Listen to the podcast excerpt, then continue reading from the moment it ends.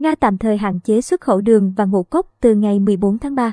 Các lệnh cấm xuất khẩu đường và ngũ cốc tới các quốc gia láng giềng trong Liên minh Kinh tế Á-Âu của Nga lần lượt có hiệu lực đến ngày 31 tháng 8 và ngày 30 tháng 6. Ngày 14 tháng 3, Thủ tướng Nga Mikhail Mishustin đã ký sắc lệnh cấm xuất khẩu đường trắng và đường thô tới cũng như cấm xuất khẩu lúa mì, lúa mạch đen, lúa mạch và ngô tới các quốc gia láng giềng trong Liên minh Kinh tế Á-Âu. Hai lệnh cấm này lần lượt có hiệu lực đến ngày 31 tháng 8 và ngày 30 tháng 6.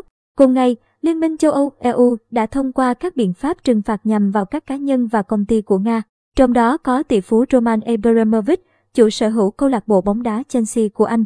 Đây là gói biện pháp trừng phạt thứ tư của EU đối với Nga sau khi Moscow triển khai chiến dịch quân sự đặc biệt tại miền đông Ukraine.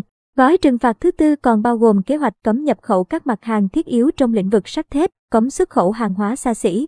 Trong đó có xe ô tô trị giá trên 50.000 euro, 55.000 USD và một lệnh cấm đầu tư vào các công ty dầu mỏ và lĩnh vực năng lượng. Phát biểu sau cuộc họp của nhóm các bộ trưởng tài chính khu vực đồng tiền chung châu Âu Eurogroup, Chủ tịch Eurogroup Pastor Donohoe khẳng định các nước trong khu vực sẽ theo dõi chặt chẽ tình hình và điều chỉnh chính sách tài chính nếu cầu nhằm làm giảm thiểu tác động của việc Nga triển khai chiến. Dịch quân sự đặc biệt tại miền đông Ukraine. Ông nhấn mạnh tầm quan trọng của việc duy trì sự linh hoạt trong phản ứng chính sách trước những yếu tố bất ổn và rủi ro.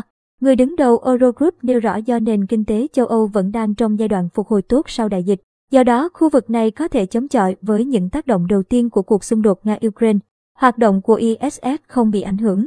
Trong khi đó, cơ quan hàng không vũ trụ Mỹ NASA khẳng định hoạt động của trạm vũ trụ quốc tế ISS và kế hoạch đưa nhà du hành người Mỹ Mark Vande trở về. Trái đất trên tàu vũ trụ Nga vào cuối tháng này không bị ảnh hưởng. Cuộc xung đột giữa Nga và Ukraine. Phát biểu với báo giới, ông Joe Montalbano, giám đốc chương trình ISS của NASA, nhấn mạnh chắc chắn nhà du hành Mark Vande sẽ trở về trái đất trên tàu vũ trụ Soyuz của Nga. Hiện hoạt động của ISS chưa có bất kỳ sự thay đổi nào. Cũng theo ông Montalbano, cơ quan vũ trụ Liên bang Nga Roscosmos đã xác nhận việc đưa ba nhà du hành, trong đó có nhà du hành người Mỹ, trở về trái đất bằng tàu Soyuz